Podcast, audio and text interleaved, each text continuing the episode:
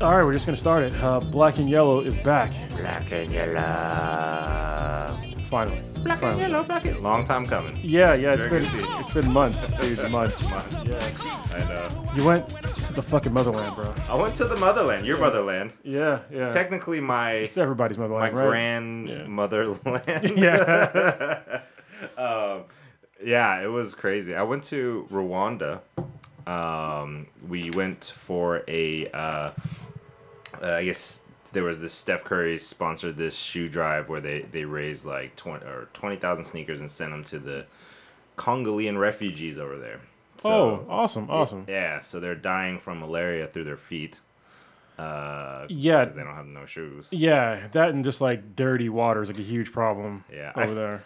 I found out, I mean, I didn't know anything about malaria before other than that. Oh, it, it's killed it most sucks. people on yeah, the planet. But you...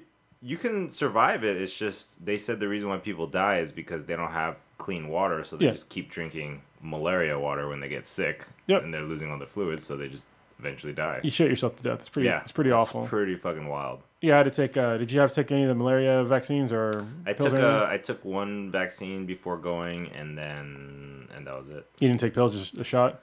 I wish I took pills. My stomach no, was no, fucked don't. up. No? No. Okay. Your stomach got fucked up, though? Kind of. When I got back, it was fucked up for like about a month. Okay. Just because uh, of the flora and fauna, I guess. Yeah, it's probably going to... Well, that and like the food and everything just changing over there. Yeah. yeah. I, I, I had to take the pills, and I didn't know wasn't supposed to take them because I have this thing called G six P D deficiency. Okay, yeah. Where I'm naturally sort of immune to malaria anyway. Oh, wow. And so it just... Oh, really? It, Give me some of that, Wolverine. Yeah, no, you know, it's... I'm in like the... Like the weird gray area, because I, I have G six P D deficiency, but I I don't suffer any of the... Um, symptoms? Yeah, symptoms of it, because like you're not supposed to take like aspirin, you're supposed to get more tired than other people. Mm. She's like, I don't have any of that stuff. Mm. So, but yeah, over there, like, I, took, I took those pills and it like just stripped my immune system. Ooh. And so I got super fucking sick over there. I mean, like I was like... Which country were you in? I was in Djibouti. Djibouti. Yeah, I went there twice, and then I went to Seychelles once. But yeah, this is all happening in Djibouti, and it was it was all bad. We all got sick off the same thing. Super third world, right? Hmm? Super third world. Yeah, well, yeah, yeah, it was. Like, people were living in, like, twig and, like, newspaper shacks. And, shit. like, it rained once and people fucking died. I was like, holy shit. It oh, I think you hard. told me about this before, yeah. Yeah, it was it was, Damn, uh, that's it was wild. Pretty crazy. Yeah, but I'm sure Rwanda was, well, it's probably a little bit more, I mean, there's buildings and shit in Djibouti, but you go outside the city and it's all fucked up, so. Yeah, Rwanda wasn't, it was, like, I've been to Morocco twice, and that's, I just realized Morocco's not Africa. It's, like, oh. more of, like, a... Middle Eastern country than an African country. Well, see, people, it's funny when you talk about the Middle East because the Middle East has Africa in it. But yeah, you're right. It's not on the continent of Africa, right? So, well, it is. Is it? It's on the very tip. Oh, then the it... very northern side. But I meant like culturally. Oh, yeah, yeah. That whole like, Middle Eastern in side. In Morocco, yeah. even the poorest country or countryside or city in Morocco was still relatively like tourist-y friendly-ish. Yeah, you know? yeah. Over here, it's like, no, there's definitely like super poor people living in huts and stuff, and it's a different kind of poor. Different kind of poor. Yeah, like in America, you're like if you're poor. This is the the weird part about America. This is like one of the few countries where you can have you can be poor, considered poor, and be fat. like like you go to Africa, it's not like if you're poor, you're fucking dying. You're, you look like your arms are gonna fall off. Yeah, shit. yeah. That's actually what I realized. I was like, even the poorest person in America has a better life than.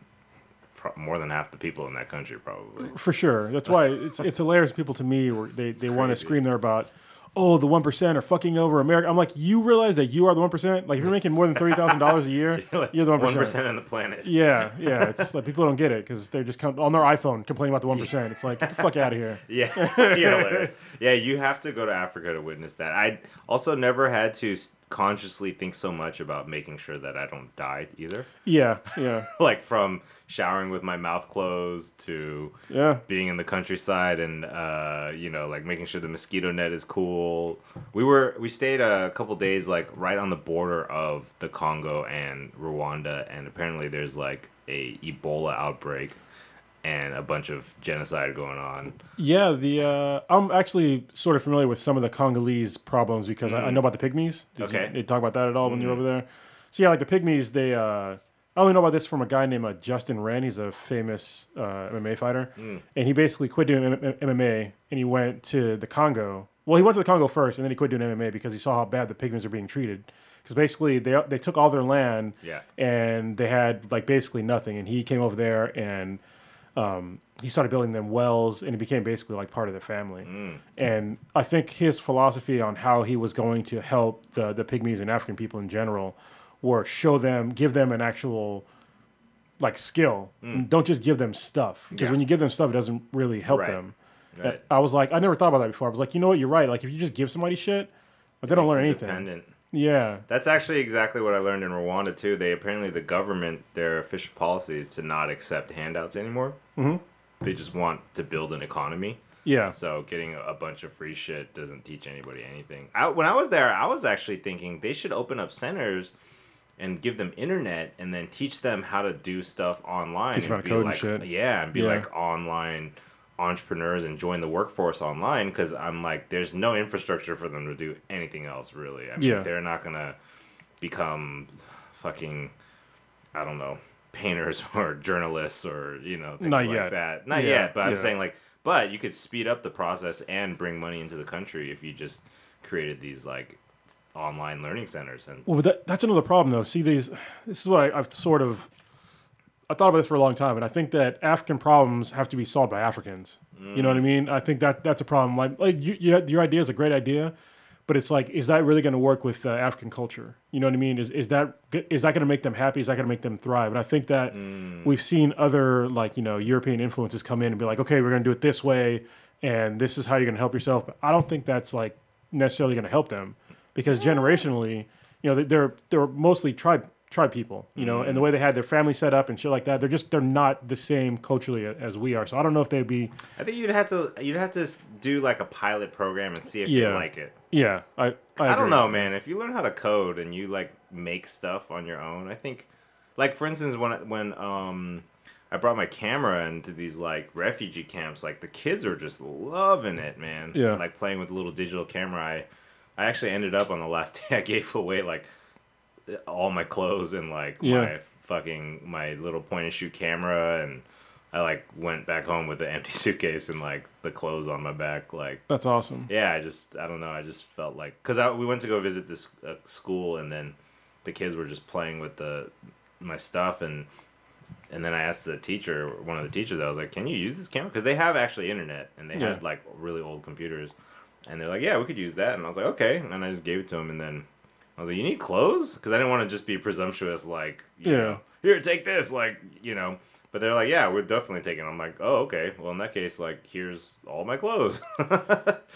I'm I'm glad to hear that coming from you. I think that in my experience, like, when I went there, it's like, you can't go to Africa and not be kind of changed. You yeah, bro. I mean? Like, it was for sure a life-changing event. It was definitely, like, uh, um, seeing the... Uh, poverty up close. You know, it, it's no joke. You feel like you like step into a Save the Children commercial. Yeah, for sure. Like, especially when you visit a refugee camp, they're like all around you, and they look. The part that broke my heart was when, you know, you see these kids, and then they're like so intelligent. You could tell they're like smart little whippersnappers, you know, yeah. and but they're gonna spend most of their life probably just trying to survive, yeah. and not be miserable. And that was a tragedy, like. Um, and like, for instance, we we rolled into this refugee school where we brought like, you know, six hundred sneakers to give, but there's three thousand kids there. Yeah. So like, you know, twenty-four hundred kids had to watch these six hundred kids get shoes, and then they all didn't. Yeah. And I was like, holy shit, it's not enough, you know, like, and so I, I kind of realized why people like Bill Gates or, you know, some people like get obsessed with helping Africa, even when they don't. Like, they're not black or anything like that. Yeah. You know, it's just like, when you get faced, when you're faced with that much poverty, it's like, if you have the resources to help in any way, like, and you don't even try, you're probably just a huge douchebag. Yeah, yeah. It's it, it's hard, man. It, when I mean, I was over there, it was just, it was tough to, like, watch kids that were, like, obviously, they probably haven't eaten in a couple days. Right. You know what I mean? They're poor as fuck. Yeah. You know, and it's just like, how the fuck are there, like, in America, it's like totally different. You know what I mean? Totally different. It's totally fucking different. It's like even our fucking bums live better lives than that. I mean, they have fucking they like, really do. legit tents. Homeless people, you know? can they have a certain certain human rights that are afforded by a wealthy nation, right? Yeah. So like, yeah. like I met I know I've met tons of homeless people, and they've always told me that they when it comes to eating, they don't actually have a problem finding food. Yeah. Like, that's not a problem. Um, shelter, most of them can get shelter. Uh, I don't know about, you know, living in Chicago or somewhere where it freezes like that. There's probably a lot of homeless people that die during the winters. But but yeah. either way, they still have options. Well, the shelter's and, there too, you know. Yeah, so. They still have options. Yeah, and, uh, yeah. So it was pretty wild, man. Like, my friend who, who brought me out there, he, um, you know, he was just talking about... So the first... the most of the, sh- like, trip I was filming, so I'm kind of, like, filtering the experience through the camera in a way. Yeah, yeah. And and then that started to bother me, and I was like, uh, uh, and then towards the end, I was like, you know what, I, like, if it's okay, I don't really want to film anything. Like, could I just, like, experience this, you know? Yeah. And uh, one thing he was doing was just kind of waving at people while we were going by in the buses, and I'm like, why does he just keep waving at everybody? And then he was just talking about how it feels good to put a smile on people's face, and... Yeah. And I realized, like, yeah, like, these kids are walking down the road, and then you just smile at them or wave at them, and all of a sudden they just start smiling, and they're, like, so happy that somebody's giving them attention. Yeah. Yeah, it was pretty, um, it was pretty wild, man. Like, I definitely would try to figure out a way to help them and other countries similar in that situation. Yeah, I know that there's, like, a few companies I've been looking into. It's, like, a Water four is one of them that, like, they build wells, and mm-hmm. they, they teach them how to build wells and shit like that. Mm-hmm. That's... That's pretty water cool. is for sure huge. Um, That's like how most people die in Africa from like not clean yeah, water. Yeah, I think water is probably number yeah. one, obviously, because humans need water to survive. Yeah. and then, um, and then there's got to be something done with the governments, or I mean, I don't know enough yeah. about the politics in Africa, but I know that there's so much instability in so many countries there that it's just really. Um, It's tough for me to parse out what to do about that. But well, I, I actually had a chance to have like a look behind the curtains as far mm-hmm. as like governments go when yeah. I was there, and it was just like they didn't give a fuck about the people, dude. They were just that's like, the fucked up part. Yeah. I realize is that what, however they got to that point, there's a lot of countries where it's just a cycle of corrupt people in power where they probably can't even imagine how to pull the country out anyways. So they're just like, we're just gonna like live fat while we can and take, yeah. Um, I was actually discussing that with somebody, and I was I wanted to talk about on the podcast is like, so what is it about African culture that, you know, or is it a combination, in your opinion, of like global oppression plus like their personal attitudes, or like what is it about these some of these countries that they can't seem to like get it together? Even even some countries like briefly do. And then all, and then they just kind of fall apart again, you know? Well, it's because I think we're forcing a circle into a square hole. Mm. And I think that's the problem. Like, we're f- like we've tried to force upon them democracy and these, you know, monolithic governments. And I honestly don't think that's the way to go for Africans. Because they were so tribal before. Yeah, yeah. I, I, I think that they would be better, in my opinion, they'd be better served going back to being tribal again. Because there's still like there's there's obviously still tribes there, mm. and like in some of these tribes they still don't even have words for shit like depression. You know what I mean? Like that doesn't exist even in their fucking squalor. It's doesn't even be exist. A bitch. Yeah, it's just like it's it's so weird.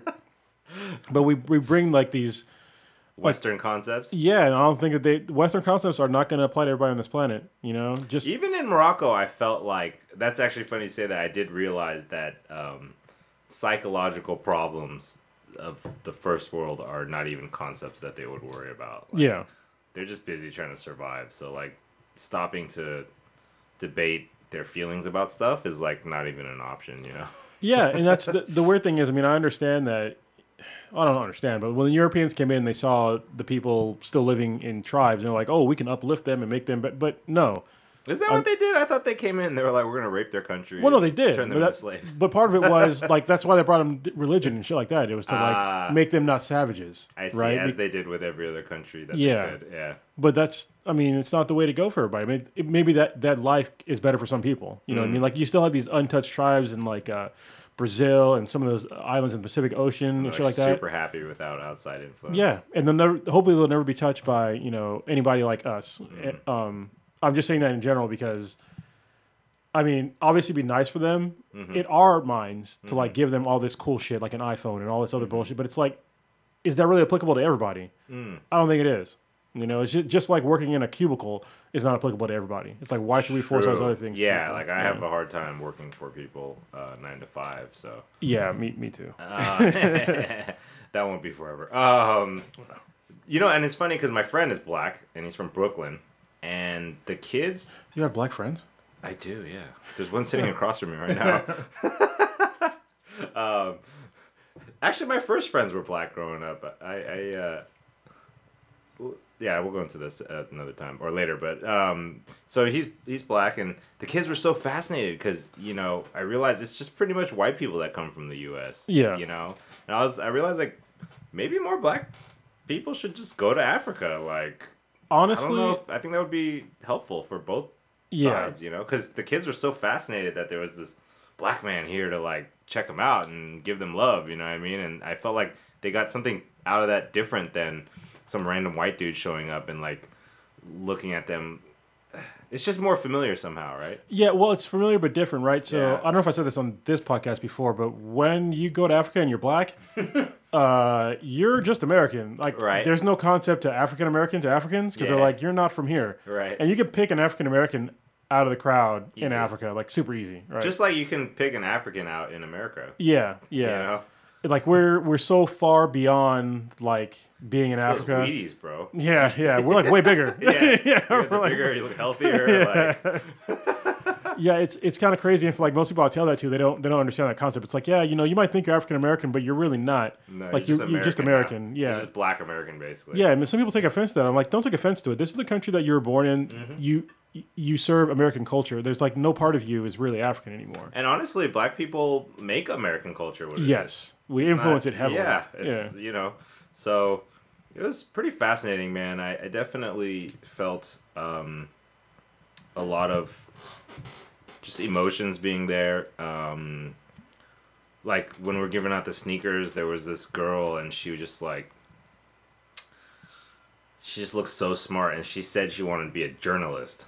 And she was probably like ten years old or something. Yeah. And I was just like, oh, fuck, like, good luck with that, you know? Yeah, like, yeah. Not in a sarcastic way, but it was just like, damn, like, she lives in a refugee camp. Yeah. She's trying to survive, but she has these other big dreams, and it's like, how long will she have those dreams before they get squashed? You know? Yeah, that's that's the fucked up part, man. Yeah. It's like, if you don't have any opportunity, people don't understand. Like, in, in America, you have all the opportunity in the world. Yeah. And most people here fucking just squander lazy. It. Yeah. Yeah, they just it's, squander that's it. That's so one hundred ten percent true. Most most people, for better or worse, they're just lazy fucks. And yeah. Um, and I think part of it, honestly, with the uh, African-American community has to come down to with, with handouts. Mm-hmm. I think uh, a lot of these uh, families that deal with like welfare and shit like that, like they, they're not used to... um. working hard and like getting fulfillment from like working hard, especially if you're just given a handout. True. And I think that all these like, I'm not obviously I'm not going to say like get rid of fucking welfare. People need welfare, all right? But what I'm saying though is that I think it's damaged communities far worse than people really think. No, I after going to Africa and hearing about their policies about not getting handouts, I realized like, holy shit! In America, they should have stopped welfare. Yeah. Or cut it down or changed the parameters once. You know, we got out to a certain stage because, yeah, it's just, it's basic human psychology, man. Like, if you grow up with certain free shit, like, it changes how you look at life. Just like on the other end of the spectrum, you got super rich kids growing up with everything they want and they don't have to work for anything. So yeah. Then they're like, have other altered views of what is valuable and what's not, you know? E- and, everyone should value hard work, though. Yeah, that's you know? Exactly right. Hard work is its own reward, you know? Yeah, yeah. Um, what else about Africa that was crazy when I was there? Um, what do you think about the food? Uh, obviously, you were in Rwanda. It was different. Much. Yeah, there was... Because um, we were... Uh, I don't know. Every The people I was there with, they were so paranoid about eating the food. They like uh, didn't eat... like. Well, we were like... Okay, so a couple days we stayed in Marriott, which was like... The, oh, you guys, fucking guys. All right. Yeah. The, the it's nice, but yeah. But the food was pretty good there. And yeah. Then the second half, we were... like visiting the villages and stuff, and we're just having their the basic food. Like, actually, yeah, it was pretty good. There was like goat leg and um, falafel little things. Okay, okay, yeah, yeah. It was kind of sparse, to be honest. It wasn't. It wasn't that that many. That I wasn't expecting variety. You to say like, "Oh my god, we have like the best cuisine." Right? Yeah. yeah, no, yeah. There was nothing, nothing for me to yelp about, but. Uh, I don't Yelp anyways. So. Yeah. Well, actually, I had decent uh, seafood when I was in Djibouti. Oh, okay. I was like really surprised. Oh, like, well, shit. Rwanda's landlocked.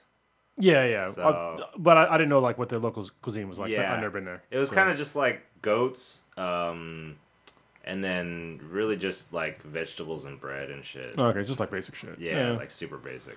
Yeah, that's so, cool. But it was good. I mean, you know. Yeah, it's like uh, I don't know. Like, I really wish that in America we would have a policy where we'd have uh, mandatory civil service for at least two years. Oh, that's another thing I thought. They need to bring back that aspect of America where they send the youngsters abroad, because yeah. that period of time when, I don't know, the sixties or seventies, or when that was not mandatory, but like super just pushed on people, you know, yeah. I think that actually helped create a lot of people to have the vision to... Because, um, again, you go to a place like this, if you don't come back changed, you're probably like evil. yeah, yeah. You're probably not going to be a good person anyways. Yeah. But yeah. all the other people who just need that experience, they're going to be pushed towards that direction where you just feel compelled to serve somehow or serve a greater good somehow. You yeah. know? Um, I think most people take for granted like the way that our, our government works, the way that everything is kind of catered to us. Yep. And once you're thrown out of that and you're just like, this is what other parts of the world is like, you have like the, I like to call the world view. And mm-hmm. it's like way different than the American view. Yeah, it's like you finally see the forest of the, from the trees, you know? Yeah, yeah. And, and I think that's super important. Um, I mean, I've been to, I've seen poor areas in some countries, but definitely, yeah, like I said, it's this time was different. It was like, life changing. You just, I don't know how else to explain it. Just turn turn on the T V at three a.m. So you know what they need to do? They need to make a, a Save the Children in V R. yeah, somebody will probably do it. Yeah, yeah, they need to do that commercial in V R, and that's so you can see all the kids around you all fucking starving. You know, it's wild, man. Yeah. And then they're so desperate for anything. Like even like, uh, like for instance, when we roll, rolled into the refugee camp, and you know. Uh, I opened the van door, a water bottle rolled out, and the kids, like, just jumped on that shit yeah. immediately. You know what I mean? Like, they're fighting for it. Yeah, it's um, like nothing to you, you know? Yeah, and I brought, like, a bunch of protein bars, you know? Because I didn't know what kind of food I'd be eating or if there was, you know, food. Yeah. Uh, and then I just started giving them out, and then I would tell the kids to, like, share it, and they were not... They, yeah. they would just grab it and run. Like, they yeah. were like, fuck that. Like, you know, this is my protein bar or my candy bar or whatever. Um, so, so yeah, it was, it was, it was a great experience, man. Um, I just wonder what, what to do next, you know? Yeah. I don't yeah. know what to do, to be honest. It's, it's difficult, but I mean, it's either you go like back and like try to change it, or you just kind of go about your, your day and just tell your story. And no, there's nothing wrong. There's nothing wrong either way. And well, I think go back and appreciate what you got a lot more. Yeah, yeah, definitely. You kind of yeah. definitely need to do that at least, because uh, that's also lowered my tolerance for people bitching about anything here. Yeah, definitely, dude. For real. Like what, dude? Like what? No, dude. Yeah. Like go over there first and let's see how they live, and then tell me if like you really have something to complain about. Oh, you know what? It did make me really devalue my physical things. I uh, ended up cleaning out my. I'm kind of a pack rat, and I just ended up throwing out a bunch of shit and realizing, like, wow, I don't need any of this. Like, yeah. I, I literally do not need any of this shit. Like, just keep some of the books I like and, you know, maybe some of the toys that I think are cool.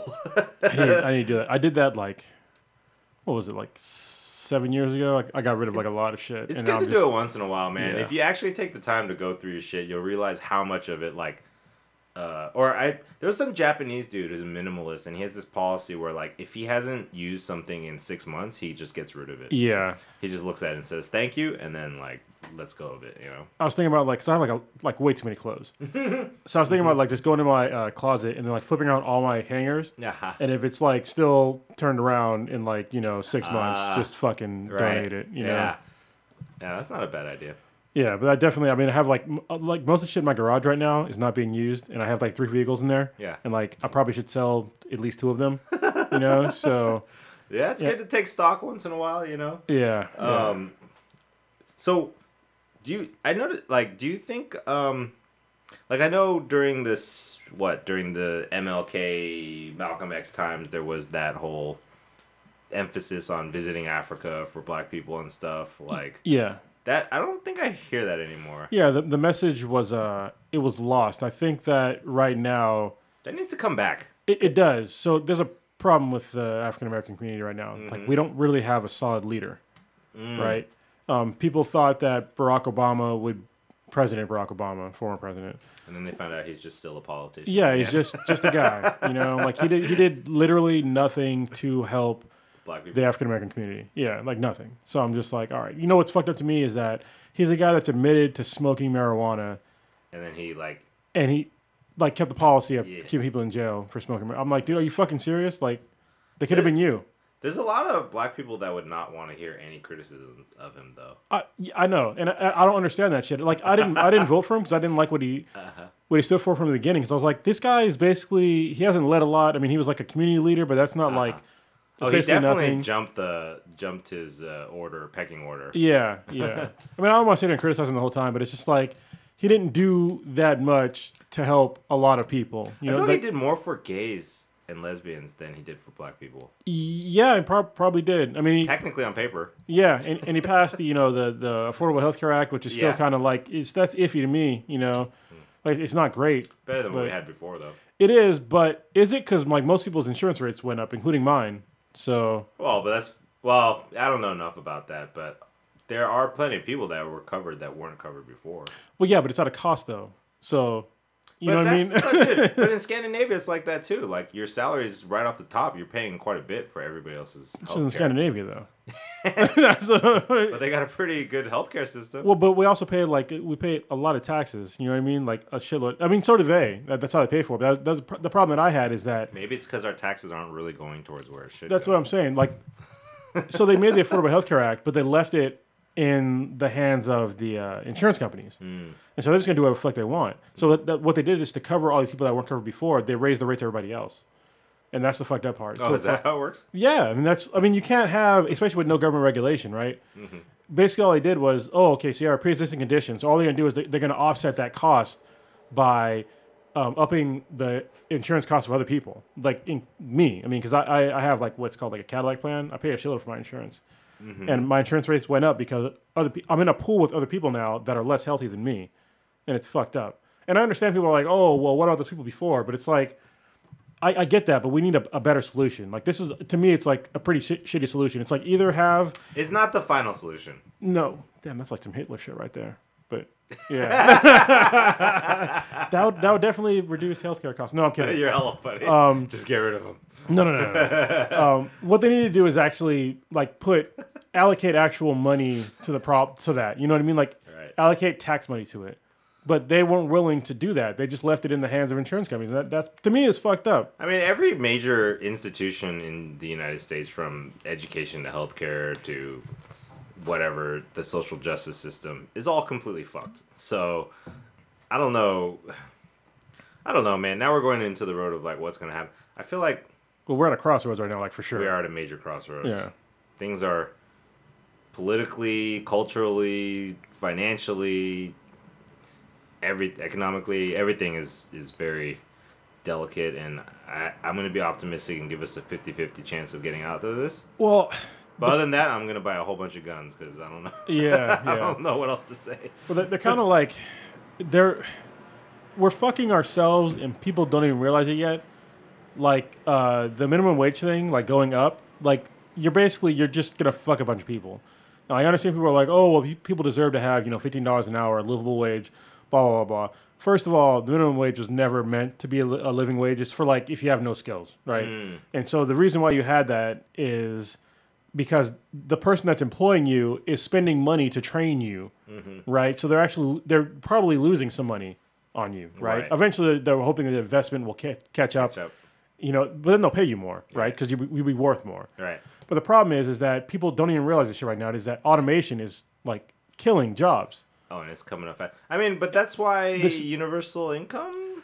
May no, but we're not there yet. That's I the know. problem. We just well, for sure, everybody agrees that there's going to be a whole lot of misery before that system. But we're just speeding it up. That's the problem. Like we're literally speeding it up, mm-hmm. and I feel like with the, the minimum wage thing in particular, is that I feel like people that are older are fucking over.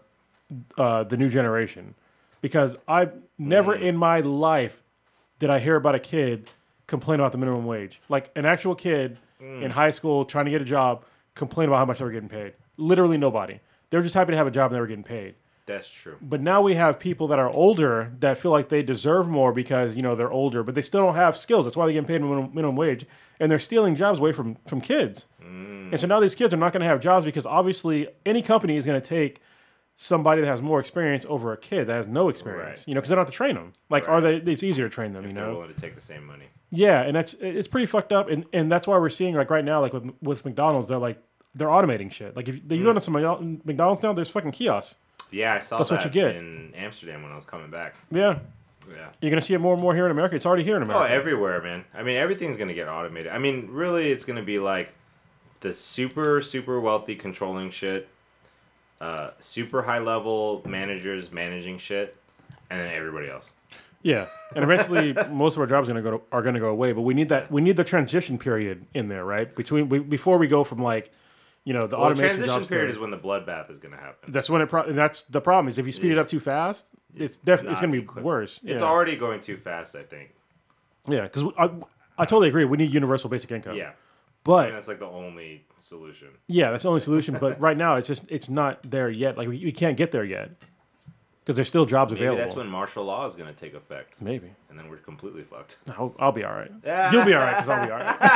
Yeah, I'm gonna knock on your door as yeah. soon as those tanks start rolling in. Yeah, that's just it's just one of those weird things, man, where people just think that you know paying somebody more is better, but it's not because I mean. First of all, where's the money going to come from? Nobody really gives gives a shit about that. Like, if you're a small business owner, you can't just up somebody's you know pay mm-hmm. by you know two, three, four dollars an hour. You just can't. Like, there's already been studies out there where like, like in Seattle, people are getting paid like less a year because they they just cut back their hours. Like, they're basically. Mm. Oh yes, I've heard that too. Yeah, because there's Employ- no way for- employers still need to balance the books. Yeah. So if they pay more, they're cutting corners on other stuff. Yeah. I mean, you have to. I mean, there's there's no way economically that you can keep a business yeah, open. It's still yeah. about the bottom line, isn't it? Yeah, yeah. And it's not even just like big conglomerates. I'm talking about no, like actual like small businesses. Like, yeah. yeah, exactly. Like if you own a fucking donut shop. You know what I mean? Yeah. It's true. Yeah, that's true. Well, even when my dad has bait shop, it's like even the people that were working minimum wage, he had to really count the hours. And, you know, when the hours were up, he had to cut them. And then we'd have to work like five times harder. Yeah. You know? It's pretty fucked. Yeah. But, I mean, you, you got to do it, and it's just like, it's one of those weird things where it's like, we're such an, in a such weird state in America right now. But I, I think eventually, if we get somebody smart that, mm. I think we should be done with the president. I mean, like, just in general as a concept, mm. we need to stop having some head monkey guy. Like, I'm, mm. I'm convinced that we need a fucking committee, and the mm. committee should be uh, people from all walks of life. We need a couple of lawyers, like very few of them, all right? Scientists, mathematicians, fucking teachers, yeah, but the shit problem like that. Is the people that run it, politicians who are actually the least qualified to make the best decisions. That's what I'm saying. The committee are never going to give up that power, though. Well, I have a plan. Yeah. Like, but it, it, is it, it like it, Fight Club? Well, no, it, it would take like basically I'd have to train like a whole group of like the next generation. Like, how? how oh, that's actually true. I think there's something to be said about the level of self-education for the next generations that is happening. Yeah. Um. They're gonna change. They're gonna rock the boat, man. Because you got kids that are growing up that are able to. Um, I mean, dude, you got more like eighteen-year-olds becoming millionaires than ever in history. Yeah. You know, stuff like that, and more kids knowing programming, and you know, programming is one way to build things on your own that can actually have large-scale effect on people. But there are so few people out there. Like, that's one of the things, like, are you familiar? Maybe it's because in the Bay we experience it more. No, even here, there's like, uh, so I get emails all the time about, like, jobs in, like, the Bay Area. There's, like, over one hundred thousand tech jobs right now. Like, well over one hundred thousand tech jobs that are not being filled. Really? Yeah, yeah. Oh, wow. Like, I just go on LinkedIn right now. You just, you'll see there's, like, a, there's a shitload of jobs. Wow. They're not being filled is because uh, people, like, the tech field, even though I'm in it, it's not the most popular field. Like, most people mm. are not drawn I, to the I field. I think it's going to change pretty quickly, dude. I don't I don't know, man. I'm not optimistic, to be honest with you. Like, I'm I'm the youngest guy. I'm, like, basically every team I've been on, I've been the youngest guy. You know what I mean? Mm. And I'm, like, I'm not young anymore. But I don't know. I, I see a lot of initiatives to give kids education. I firmly believe that coding is going to be the second language of the world. You think so? I, think I hope so, so but... I, I'm optimistic about it. I mean, I've I have a lot of clients that are in the tech industry and just being around different places. I've seen a big push. Maybe it'll take like two generations, but I, I think it's going there because Um, then you have other countries, though, like India and China that do really are good at engineering and value that stuff. So yeah, but you know, India has a problem, though. Like they're just fucked up. Yeah, well, no, it's not just that they're fucked up. It's just like they have so much opportunity over there that it's kind of fucked. Well, yeah, it is, it is fucked. You're right. So basically, what they can do is like they're all working like these data centers, right? Yeah. And so, but they can quit it on a whim. There's like in America, we have some sort of like loyalty usually to like where you work. Sure. They do not have that over there, from what I've seen, like at all. But you know the whole thing about the new billions that are coming up, right? Like mm. in the next like ten or fifteen years, it's going to be like two to four billion more people on the planet.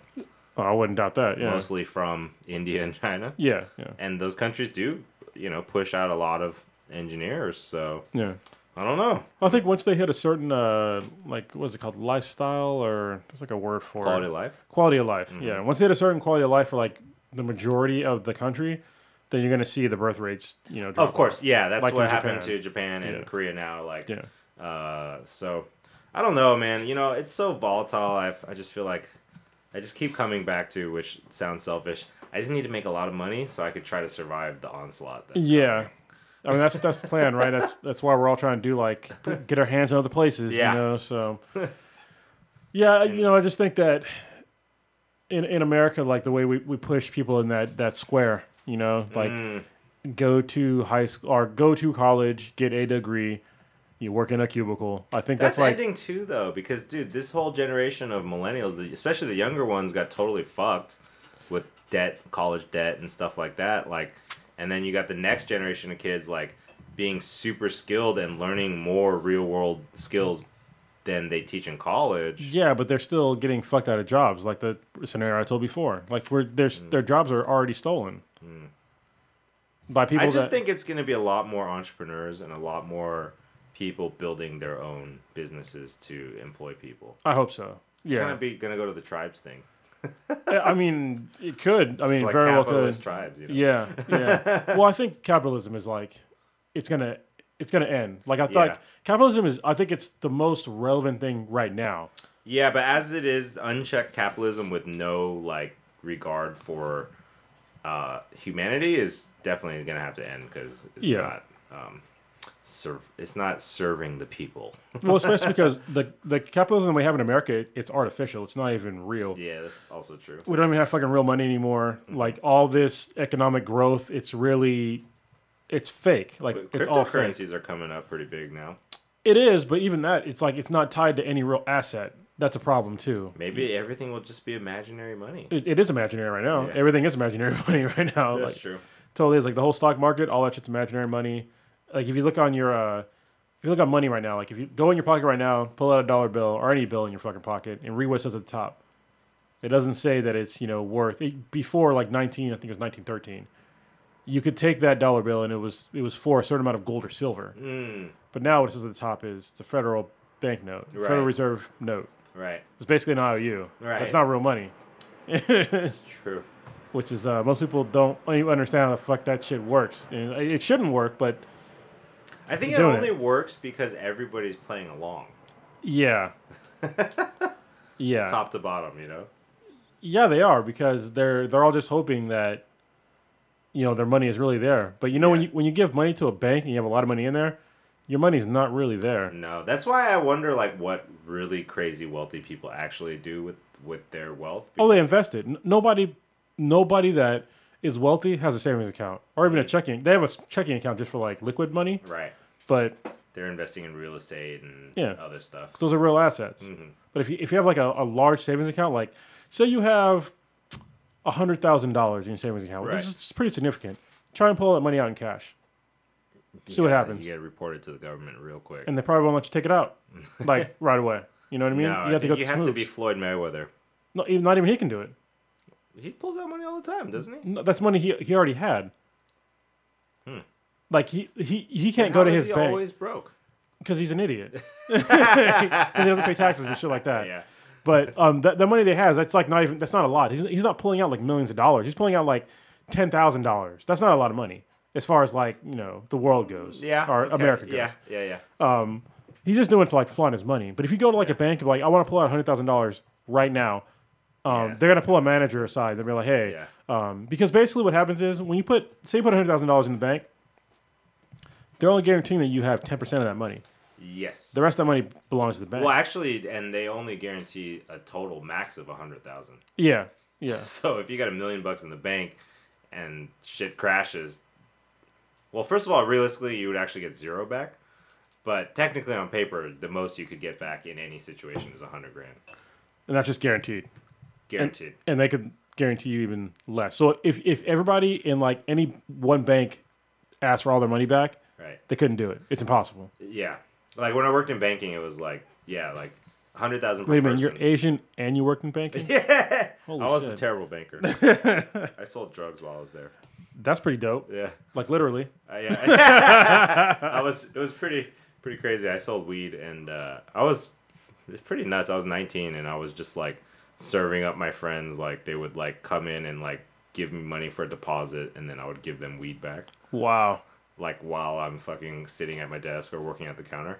That is some, like, next-level multitasking, dude. Yeah, it was pretty yeah. pretty stupid, actually. But I was pretty reckless. Like, I would do shit, like, I would have a... I would go get, like, a Bay Examiner, and I would get a stack of fucking uh, papers. Mm-hmm. And I would put, like, um, you know, an eighth or whatever, or a dub inside the fucking paper. And somebody would come in with an envelope and say, hey, can I'm dropping off this deposit. Can you make it for me? I'm like, yeah, sure. And then I'd be like, hey, you should take a newspaper with you. And then wow. That's fucking hilarious, man. I know. That'd be actually a good business now. Is actually like the, the cannabis industry is like blowing up. I know. I'm I'm kind of looking into that towards maybe doing some marketing for it or something, because it's it's I'm on a ninety day fast because I smoked too much, or oh. not too much, but just yeah. It was I'm I had to perform at like an A level right now. I get you. Yeah. It just it, it wasn't happening. So, but I am thinking about getting into it somehow, because it's gonna blow up and keep blowing up. Somebody's gonna be the Walmart of cannabis. Oh yeah, it's definitely. Well, Walmart's gonna be the Walmart of cannabis. I don't know, man. No, they bought a bunch of land. My friend told me in Chico or Humboldt. They oh really? Bought like acres of fucking land. Oh, wow, but yeah. You can buy acres of land for like vegetables and shit, man. Why are you gonna consume as cannabis? Like, it's not all the land is used for.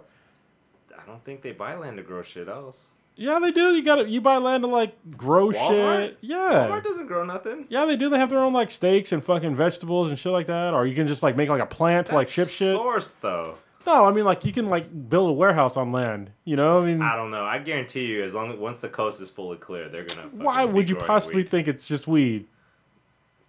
I don't know, man. It's the most fertile area for growing weed. If they wanted to grow cabbages, they can do it anywhere in the fucking state. I'm skeptical. I, I don't think that a large company like that would, would be... I don't think Walmart would, would sell. Well, actually, I mean, they might, no, but I, I doubt dude, it. Dude, I think it's... What I've heard from people who grow there, they said that it's like a very preemptive thing. Like, they're...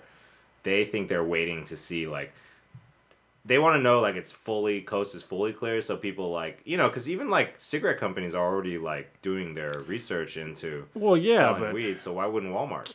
Buddy, man, you can't even buy a fucking explicit record at Walmart. Walmart. How the fuck could you buy cannabis there?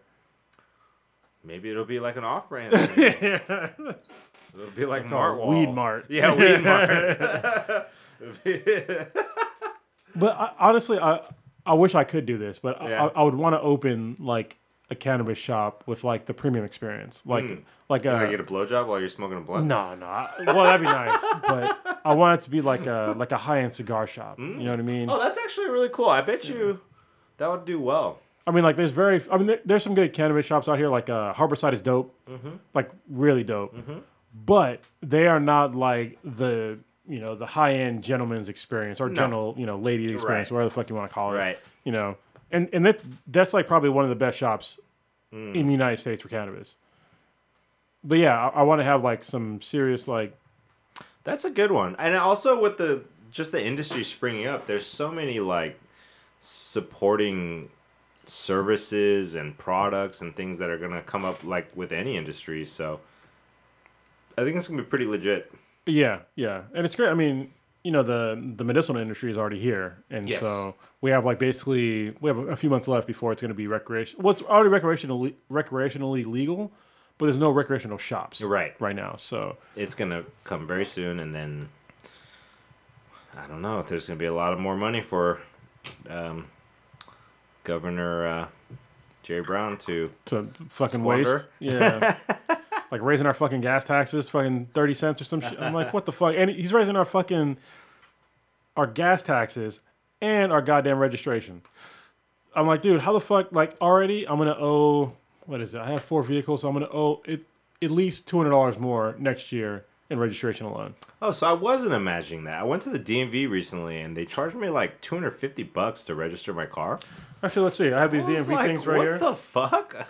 Sorry, this is yeah. one of my registrations. I haven't opened it yet.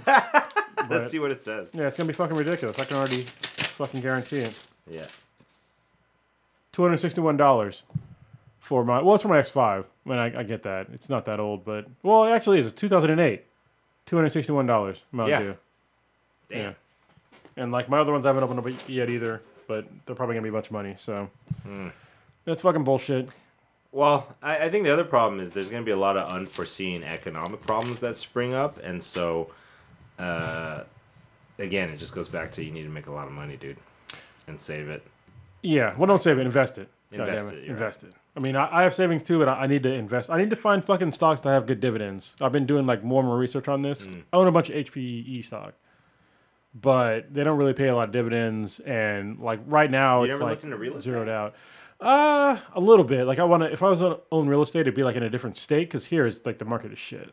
So it depends. I mean, most people just start off with one home or a duplex or something. And that doesn't, I mean, one thing I can tell you, working in the banking industry, the people who are the most comfortable financially and less, least stressed out and most stable were people that own real estate. Really? Well, I used to own real estate, but yeah. You know, one tip somebody gave me is always buy property near good schools. Yeah, that's true, because people are going to obviously pay more. They always pay more. Yeah. The value always stays. It just goes up, yeah. And it sells way faster. Yeah, well, I want to have like a, I want to own like an apartment complex in like Texas or some shit, because it's cheap and you don't have yeah. to pay fucking land taxes and all that shit. Just don't do it in Houston. Yeah. I've been to Houston a few times. Oh, yeah, because of all the hurricanes and yeah. shit. It's all right, just have good insurance or whatever. Well, they have renter's insurance, right? I guess. Actually, no, fuck that. Yeah, fuck that. Austin, well, actually, Austin's more expensive. Probably like Dallas.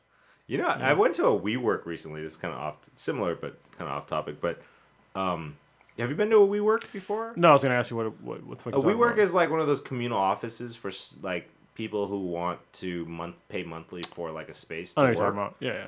But, dude, it's like... a really amazing experience. Like, it's actually super well decorated. They have like uh, kitchens and like food kiosks where you just like you pay less for the food and you just like scan it and pay with your credit card and stuff. It's fully automated. But I realized somebody needs to do a WeWork and Airbnb, because also a lot of people come to visit, especially in Silicon Valley, to stay for like six months. Yeah. They end up having to get like a place to stay, and they have to get like a office to work at. So somebody sort of does that in Oakland. Oh, really? Where they have like, well, you live in the same building that you work. Right.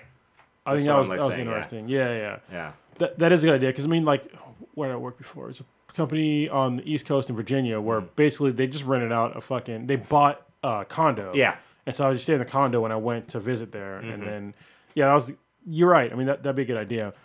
I had a similar idea of like getting a. So I used to live in like a storage container. Uh huh. And like those are like so fucking cheap right now, dude. Yeah. They used to be even cheaper. You could buy a fucking. It was like back in like the early twenty tens or actually late two thousands. You could buy a fucking ten by forty foot shipping container for like five hundred bucks. Ooh. Back then. They were Chinese made, but it doesn't fucking matter. It's a fucking yeah, steel box. Container, yeah. Yeah. And uh, if you could just do that and like ship them places, you know, mm. I had that idea for like podcasts too. Like if you want a podcast or do it remotely or whatever, mm. or whatever kind of office space, I would just have it all furnished and then just ship it somewhere and then set it down. Mm. And then when you were done, just ship it back.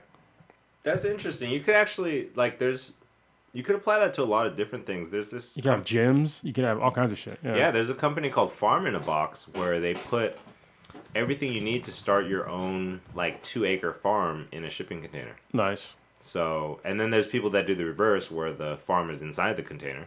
Wow. Like, you know, you just grow, grow house inside. Yeah. yeah. But, um, yeah, I think that's actually pretty cool. Those containers, they're still economical. Like I actually priced one out because we're going to move. We're probably going to buy a house next year. Mm-hmm. And so we're thinking, cause obviously real estate here is fucking expensive. Yeah. So I was like, if we can't get a four-bedroom house, we can. I can deal with a three-bedroom house, but obviously I need a studio in my office somewhere. Mm-hmm. So I was just going to buy a shipping container and then make that my office. Mm, that's cool. And, like, shipping containers are, like, base. They're less than three grand right mm-hmm. now for, like, the ones that are um, nice. The yeah, ones that are basically only shipped once. Right. Um, um, the, also, California changed the law where it's a lot easier to build a second property or second house on your property. Mm-hmm. So if you're going to look to buy a house, try to get a big... backyard, yeah, cause, yeah, yeah, because you can build a whole nother um, building now, like way easier. So people are doing that to get more rental income. Oh, yeah, because before back. it yeah. would it would be like to get a second property or house on the property, you would have to get a whole second set of utility lines and stuff. Yeah. Now they'll let you split it, huh? So you can just send your gas over to the second property and send the electricity over. That's good. So it's like cheaper. So nice that you said that. It's funny because like the housing situation situation here is pretty fucked, and I think that everybody's complaining about the problem, but they they nobody wants to put the blame on the right people. Thing. Yeah. The problem is the tech industry. Yeah, and yeah. I'm sorry to say because I'm obviously part of this industry. Really? Are you sure? I'm pretty sure there's a lot of people blaming them. Well, I've I haven't heard that many like like solidly putting the problem on mm. the tech industry, but the problem isn't what people think. Like, yeah, it's the tech industry, but those are opportunities. You know what I mean? If you have those skills, you can afford those houses. Right. The only reason why the, the fucking housing prices here are so expensive is because somebody's paying for them. Well, that's exactly what it is, is they have the ability to overbid. Yeah. And these people uh, are willing to overbid just so that it just closes faster and they shut everybody out. Yeah. So if you can afford it, yeah, like overbid and the house is yours, you don't have to deal with, you know. But people Random. here can afford it. Yeah. That's the problem. Is like, I'm I'm sorry that you live in an area right now of high-income people. You know what mm. I mean? If, if you have a low skill level, then you're fucked here. I'm, you know, yeah. I, I've seen, like, people complain about living in, the, in San Francisco now. They're like, oh, you know, I only make, like, I watched this video the other day where uh, it was a couple that their combined income was like one hundred grand. And that's low income. In San Francisco, in yeah. San Francisco, yeah. And so they had, like, two kids. They were like, oh, you know... we can't afford this, can't afford that, blah, blah. I'm like, why the fuck are you living in San Francisco? Like, you only make a hundred grand. Like, I understand I mean, if you're outside this, the you know, California or Bay Area, seems like a lot of money, but it, it's not, especially for like two incomes. It's not a lot of money. No, it's like fifty grand per person. Yeah, that's that's not, not a lot. Money. Yeah, it's like thirty five hundred a month. Yeah, I mean that shit. I only know a long that time because ago. At one point I had a salary of fifty thousand. Oh, really? And I was making about thirty five hundred a month. Yeah, that's how. When I first got out of the Marine Corps, I was making like fifty five grand a year, mm-hmm. and then like I ramped up like super quick. I went from like fifty five grand a year to like six figures in like maybe five years, mm-hmm. probably less than that. So yeah. Now we got to get you in the two column club. Well, I, what I was well, two, yeah, yeah, that'd be nice. I mean, I was getting close. I mean, I, I went from like. I went from six figures, then I, I got to quarter a million, mm. then went to I got offered four eighty, mm. and I ended up getting Damn, like three. That's crazy. Yeah, I didn't told you about that. Mm. Yeah, well, so, actually, I think you did mention that. Yeah, I, I basically I kind of you weren't feeling that. Well, company, I, right? I was, mm. but the problem was is that I I'd already did a year in Iraq, and I was just mm. like, I can't stay here for another year without seeing my daughter. So I was like, dude, right. I need like three months off. I'm like, oh, we can only give you two. I was like, like no, nah, fuck it, I need not three. Worth it, yeah. So I left, and like four months later, I got fucking laid off. I was like, motherfucker, I should have took that job. But I ended up, I went ended up working for another company that, you're right, I didn't feel that, that other company. Right. I was getting paid like a shitload of money. Yeah. But they were just, they were shitty as fuck. You know, I, I think, honestly, I've been thinking about this a lot myself. Um, the answer is you got to make products for yourself, bro. You cannot, you cannot become wealthy without making money while you're sleeping. Yeah. And yeah. honestly, like, we're all in the service industry because we have to make money while we're awake. Yeah. So we're serving somebody. But I want that money to make money. That's also true. I mean, but imagine if you're making money while you're sleeping and that money is making money. Yeah. So yeah. that's that's how people become really wealthy. So, I don't know. I'm trying to think of what, what kind of products I would be able to do. Maybe, like, I don't know, dick in a box or something like that. Well, technically, I mean, this this is a product. Yeah. This is a product. To. That's actually quite true. So, yeah. that's why, you know...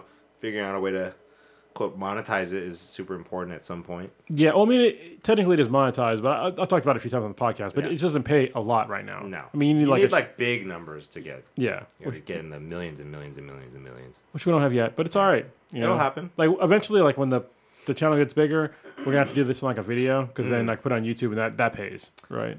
Yeah, I think the video... So, that's an interesting stat, is uh, in two years, just in two years, by twenty nineteen, eighty percent of consumer internet traffic is going to be video. Yeah, I remember reading that too. Yeah, so... Yeah. That blew my mind because ninety percent of fucking people are not prepared for that shit. Yeah. So whoever is there already creating content that people like, they're going to be ahead of the curve, man. So, you know. Well, that's why we're expanding our uh, our video arm of things, right? Yeah. So I, I, I asked everybody to start making video content, like vlogs yeah. or like uh, Stitch. He's doing like a, this, this Shokugeki thing where he goes and like fucking... reviews like different food spots, you know, mm. and then Blue does his his own vlogging thing. He's starting up his, his actually his own photography and cinematography thing, mm. um, and I think uh, shit, Old Ninja started. He he reviewed like a strip club. They're all nice. videos, you know. Nice. So this is probably one of the easiest ways to uh, to get paid off the internet is for making videos and then like getting them monetized. But there's a problem mm. right now. Um, Google and YouTube, they're really kind of leaning towards the left on things. Mm. And so if you have any sort of like questionable views oh, on right. anything, they'll demonetize your fucking video. Yeah. And that that's a problem for me because they say that, you know, your your video is not advertiser friendly, but our channel is eighteen plus only and we can't choose our advertisers. So it's like, are you telling me that no advertisers are, are, are not okay mm. with adult content? Because we have sponsors that are fine with our content. Yeah. But you tell me that no advertisers... Yeah, you know, that's the problem, is they've had some backlash because they don't have the uh, advertisers in a system where it's matched up with the right content. Yeah. Um. So, like, for instance, you had uh, big brands getting super pissed because their ads were appearing before, um, I don't know, videos that... Well, it's like neo-Nazi shit is like what right, they had. Yeah, yeah. yeah. Which I get. I mean, yeah, but that's that's Google and YouTube's fault.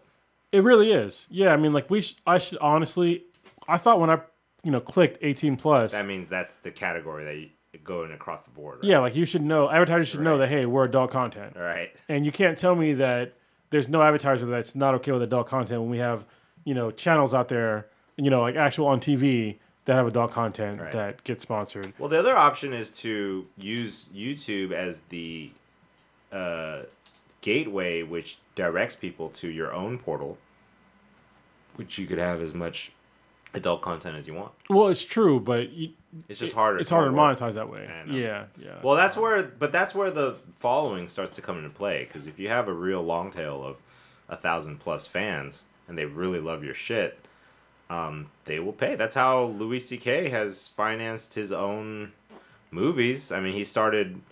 I mean, obviously he's got Louis C K audience, but like, yeah. you know, he just started releasing content on his own fucking website and charging them. And then he released a movie recently in, in Venice that's going to be in theaters that he said he fully financed off of the profits from his Horace and Pete web series that he did. Nice. Yeah, I mean, obviously, I mean, there's Patreon, right? There's yeah. other ways you can go about it.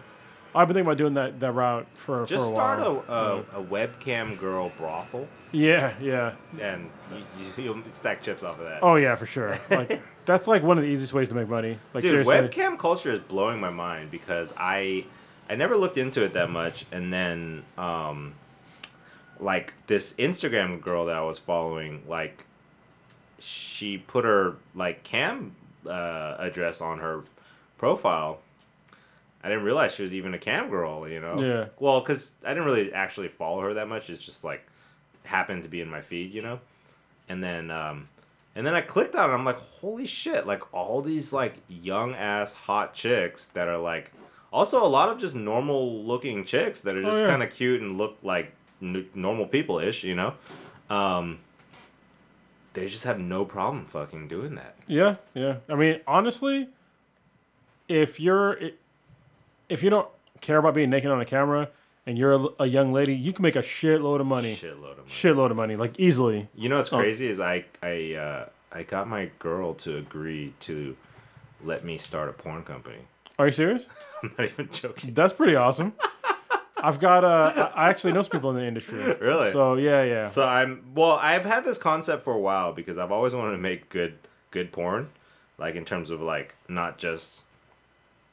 I've always wondered why, like, there's this big divide of, like, porn that is, like, artistic and then, like, movies which show sex scenes that are completely unrealistic. Yeah, like, yeah. There's no middle ground where you just see normal, real people, um, in, like, in an industry, you know. And so I would do uh, a porn company that that basically features hot chicks and normal chicks and just kind of the whole spectrum, and um, does artistic stuff and treats it more like an actual medium, like the way you uh, the indie film industry would treat itself, you know? You should go to uh, kink dot com. And, uh, you ever been there in San Francisco?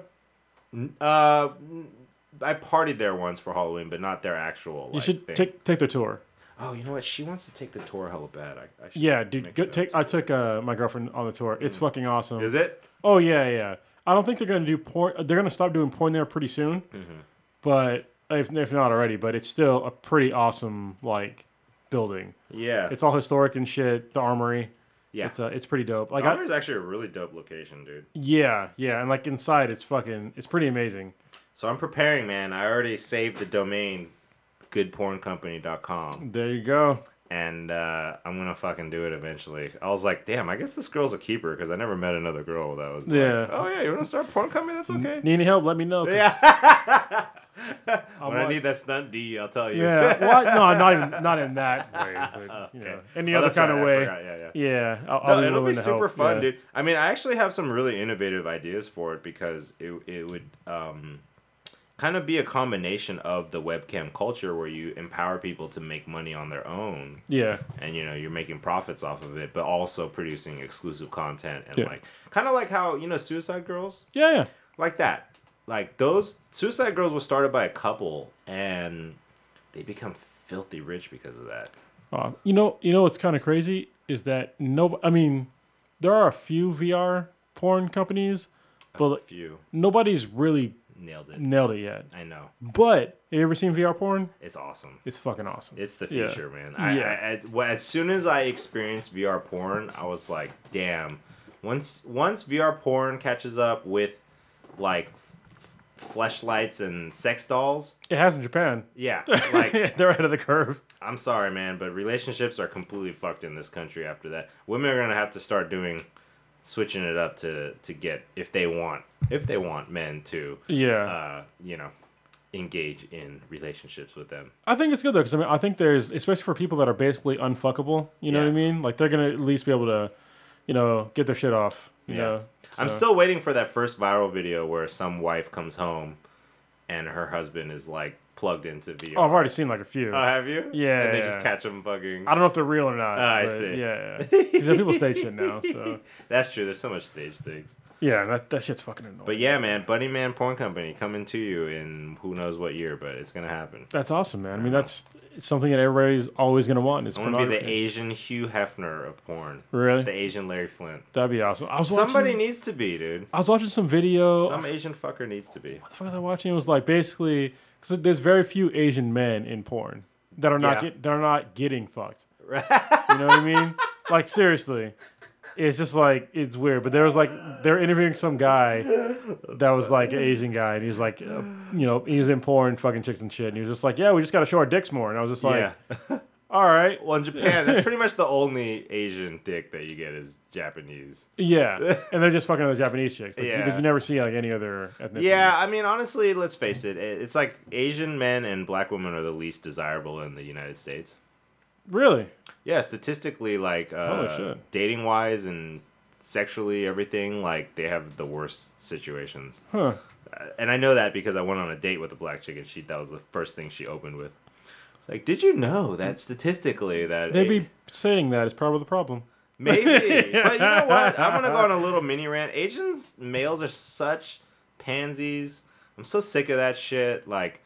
That's partially why I want to just break out and do some crazy shit, even though people will fucking talk shit about me and all that stuff. I just want to set an example. Yeah, I don't care. Yeah. I just want to set an example that Asian people need to not give a fuck as much because um, that's what's really holding them back. You know, it's like you look at the media. It's like black people have become really great at creating um, conversations and and backlash against media when they're not being treated fairly and stuff like that. I mean, it's true, but... At the same Asians time, are not good at that. Well, no, the, You're right. But I'm just saying black people are better.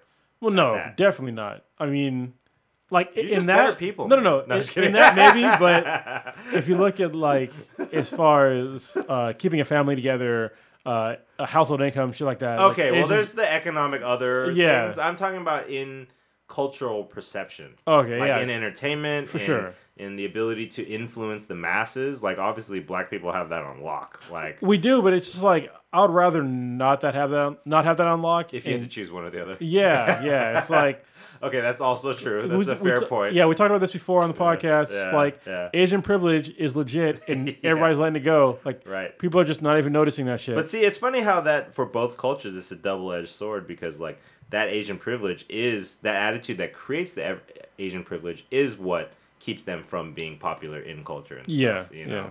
So that's why I'm like, fuck it, man. I'm just going to be like Asian Larry Flint.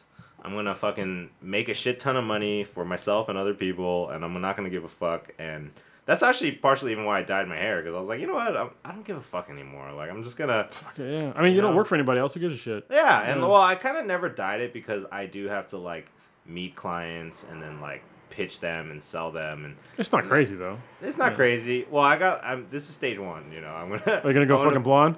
uh, I'm gonna go blonde, and then I'm gonna turn like pink. Wow. Yeah, all right. I have like all no right. fucks to give. Like yeah. that's the other thing I realized. I was like, at my age, nobody cares, and I got a girl, so nobody gives a shit. Like yeah, I have yeah. zero people to impress, and you know, I'm gonna just lay the gauntlet down and and fucking say fuck it. You know. Yeah, you know what's funny is like.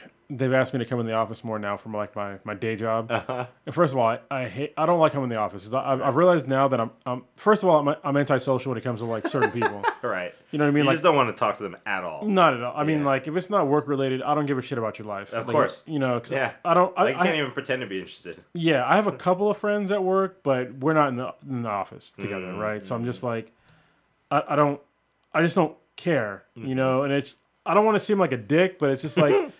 First of all, you got to understand, like, I have, like, a real life. Like, most of the people yeah. that I work with, they don't have, like, a real life. Right. You know they what I mean? Have, like, a family. Yeah, I mean, some of them do have a family, but it's just, like, all they do is, like, work, come home, and, like, do whatever the fuck. Right. You know you what I mean? You have actual aspirations for yourself. Yeah, yeah, yeah. And it's just, like, the only reason why I'm sticking around at this job is because... It pays the bills. Well, none of the, they pay me pretty well. Yeah. But I only work fucking four days a week. You know? What the fuck? Yeah, so it's been, this, been that way for a long so time. So you have financial freedom and... time freedom. Yeah, yeah. That's great. That yeah, and every time I think about leaving, it's like because like you have to weigh it, and you're like, yeah, actually, it's not worth it yet. Because like se- I've been working at this company for seven years as of right. yesterday. Uh-huh. That's the longest time I've ever worked for any one company. That's pretty long. But I'm like, every time I think about leaving, I'm like, dude, I, I don't want to fucking commute. And even though recently they asked me to come in the office more, but I'm like, dude, I'm not coming in the whole day because I'm like, for me to come in the whole day because I work, you know, basically it's ten hour days, but really they're eleven hour days. Uh-huh. So I work from like seven a.m. to six p.m. Yeah. It's like, dude, I'm not going to come in the office Monday through Wednesday because that's the days I actually, they want yeah. me to come in the office. So I'm not going to come in on Sunday. Yeah. I'm not going to come in. I'm not going to get up at fucking five thirty in the morning, yeah. commute to where I have to be at, and then commute back home and it's be home at like seven or eight. Trust me, it's when you start thinking that way, you never can go back. Yeah, I, fuck, I'm like going back. Fuck that shit. Like, there's only one other direction you gotta go. Yeah. Forward, you so know? Like, like right now, I'm just like, I'll, I'll come in. I'm like, okay, dude, I'll, I'll come in like either in the morning or in the afternoon. So you have me for like basically a block of like maybe five hours in the office, mm. and that's just so I can clock in, so you can be like, I was there. Right. Other than that, I don't give a shit. You yeah. know? That's hilarious. Yeah, I can't stand like I don't like corporate cultures. I think they're mm. fucking stupid. I don't like. It's just uh, so fake, man. They are. They're super fake. It's like. Can we just be normal people? Yeah. You know what I mean? And, and work in this environment? But no, they want you to be like, oh, we need this corporate thing. You have to be like, fuck that. Yeah, that's actually something I've been really obsessed with recently is the idea of authenticity and how, like, hardly anything is authentic. Yeah, yeah. And most people are trained to be inauthentic, and it's like, uh, yeah, if we were really get to be like how we want to be, like, most people wouldn't talk to each other. Yeah. Most people would be like, leave me the fuck alone. Let me just do my job. Uh, unless you're cool, then we'll, you know, but otherwise don't make me pretend we're some family members when we're really not. Yeah. Especially in, like in a corporate environment. Corporate environment, like, yeah.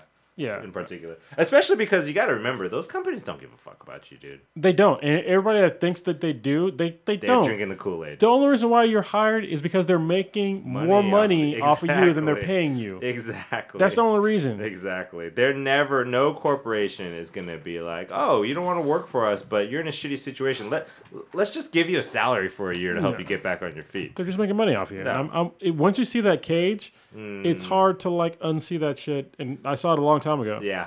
You know? It's it's a trade-off, you know. It's an agreement that you're making, so it's nothing more, nothing less, you know.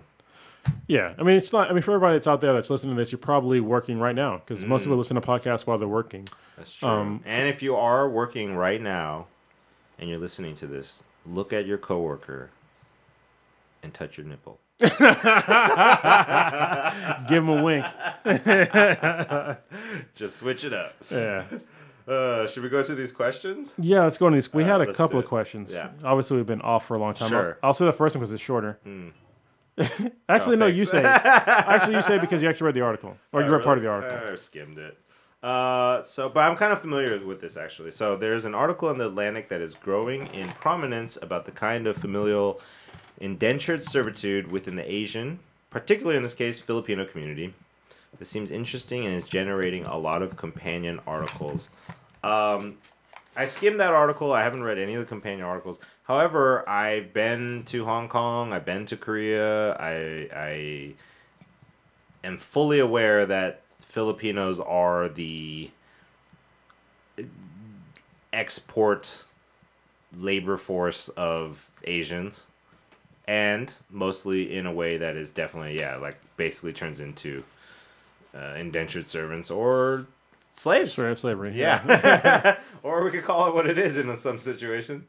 Um, I mean, I don't know, man. What can you say other than that's kind of fucked up? I know, like, for instance, in the Philippines, they were starting to, like, murder Koreans because Koreans were taking advantage of it, like, so bad that, wow. like, businesses would come in there and basically just, like, you know, take advantage of them and then turn them into their, like, slaves or whatever. So it's actually apparently a dangerous time to be Korean in the Philippines. Wow. It's like backlash. Um, I don't know. I, you know, it's funny because Filipino culture is interesting. Like, they, um, when I was growing up, people always told me that Filipino girls take care of you the most. Hmm. Like, they're really good at being conscientious and caring and, Um, you know, just good at taking care of people, and maybe that cultural uh, attitude is what started it. And also, they're just super poor, you know. Like, dude, we we got this editor that we're the T V show I'm working on. So we were paying this first. We were paying this Italian guy that came over in the Bay, and you know we hired him through a referral, and I think he was getting paid like two grand for the work that he was doing, and then it was too much for whatever the budget of the show. Apparently it's not my show, by the way. I'm just one of the employees. And uh so anyways, then my boss got the idea, well, let's find somebody else. So first she was looking in India, but India is tough because, like you said, they're not really loyal, and it requires a lot of hand-holding in terms of like making sure that they're not screwing you over and yeah. blah, blah, blah. Um not that I'm hating on Indian people, I'm just saying this, this is a different work culture. But in the Philippines, they caught up a lot in the media, particularly with editing and graphics and stuff like that. And their huh. English is just as good or better. Um, or just as good, let's say. And uh, and then they're super cheap. So this guy took the job of this dude who's getting paid two thousand dollars. And guess how much he's getting paid? one thousand dollars? Less than... Oh, Jesus Christ. He's getting paid six hundred bucks. What the fuck? Oh no! Actually, that's not even true. He's getting paid technically more like a hundred bucks. Wow. Yeah, and he's like happy. Like in the Philippines, a hundred bucks is a lot of money. Probably does go a long way. And yeah. It's easy work. I mean, he's just sitting on his fucking computer. Like, yeah. It's just all relative, right? Like this other dude has is highly qual- skilled, and he has the demand where he can get paid two grand for it, so he yeah. wouldn't take it for a hundred. But this other dude in the Philippines is like. It's like easy money for him, and yeah. he's like happy to do it. It's good work. Yeah, it's good work, and you know I would pay more for me just because I guess I'm a bit of a bleeding heart, but um, but it got me thinking. I'm like, damn, there's like a, a skilled workforce growing over there that you know in my industry you could really utilize that and figure out how to kind of increase your profit margins, because video historically is tough on the profit margins, you know. Yeah, I'm noticing. I mean, obviously, I'm dabbling in, in yeah. cinematography and video editing now, and like, but just how much work you have to put in versus what you get paid. Yeah, it's not comparable to like photographers or graphic designers or something like that. Yeah, it's like way harder to like. It's compose. Way harder because there's these yeah. other elements that you have to know how to deal with, which are all technically have their own industries, like sound, yeah, lighting. You know what I mean? Like it's it's tough. So, um, and yet we're not paid as well. So, anyways, I I think when it comes to the servitude thing, like. I don't know, man. I have no answer for that other than the country itself maybe needs to become more wealthy so that people don't need to leave or feel like they have to... Sh- like, okay, let me... I went to Hong Kong. I was working on this photo series called Searching for the Perfect Kiss. Mm-hmm. And it's basically taking portrait photos of sex workers in, in every country. Huh. So I went to, like, this fucking strip club slash brothel in Hong Kong. And, you know, I met this girl there, and she tried to take my dick out, and I was like, no, it's cool. I'm I'm actually here for something else, and uh, uh, you can take my dick out later. No, but... no, she didn't, but um, she... no, I had this theory, though, because I, I see a lot of photographers who, like, shoot hookers and stuff, but it's, like, so obvious they're also fucking them, so it's, like, this weird glorification of, like, the sex trade and, like, of them fucking them. Yeah. Um, and it really disgusted me, so I was like, okay, let me let me try a different approach. I'm gonna take these sex workers, I'm not gonna fuck them, and then I'm just gonna photograph them. And it really opened up a different door because like I basically paid for this girl as if I was going to. Yeah. She took me to a hotel, I took photos of her. It was probably like the easiest gig she ever had. And then afterwards, because I wasn't some John, she, like, literally took me to, like, where all the hookers hang out after work. Wow. And, like, bought me dinner. And I'm just, like, hanging nice. out, like, eating Filipino food with them, like, and really getting that behind-the-curtain look of their personalities and, yeah. and stuff like that that you would never get if you were just a customer. Um, and they were telling me, yeah, like, so in Hong Kong and all these other countries, they basically, the families will ship their kids out uh, under the guise of being, like, maids and other yeah. type of legitimate jobs, and then they get lent out for like six months at a time Jesus, to be like sex slaves, you know. Um, and you know, she didn't like it, but she had like two kids at home, so she's like supporting the family. Um, so I don't know, I mean, maybe that's what I'm saying. Maybe the economy in the Philippines needs to catch up, and then they won't have to do that kind of stuff. I mean, I hope that doesn't happen here. Actually, I hope it doesn't happen anywhere, but especially here in America, because, like, obviously... I think it's know. actually harder in America, because I think in countries like Korea and Hong Kong and stuff like that, there's in built-in systems that probably make it easier to import people. Yeah, yeah. Um, I feel like in America, it's probably tougher. Well, I know that, so I only have, like, a partial view of this, because I, I know when I was in Iraq, they would...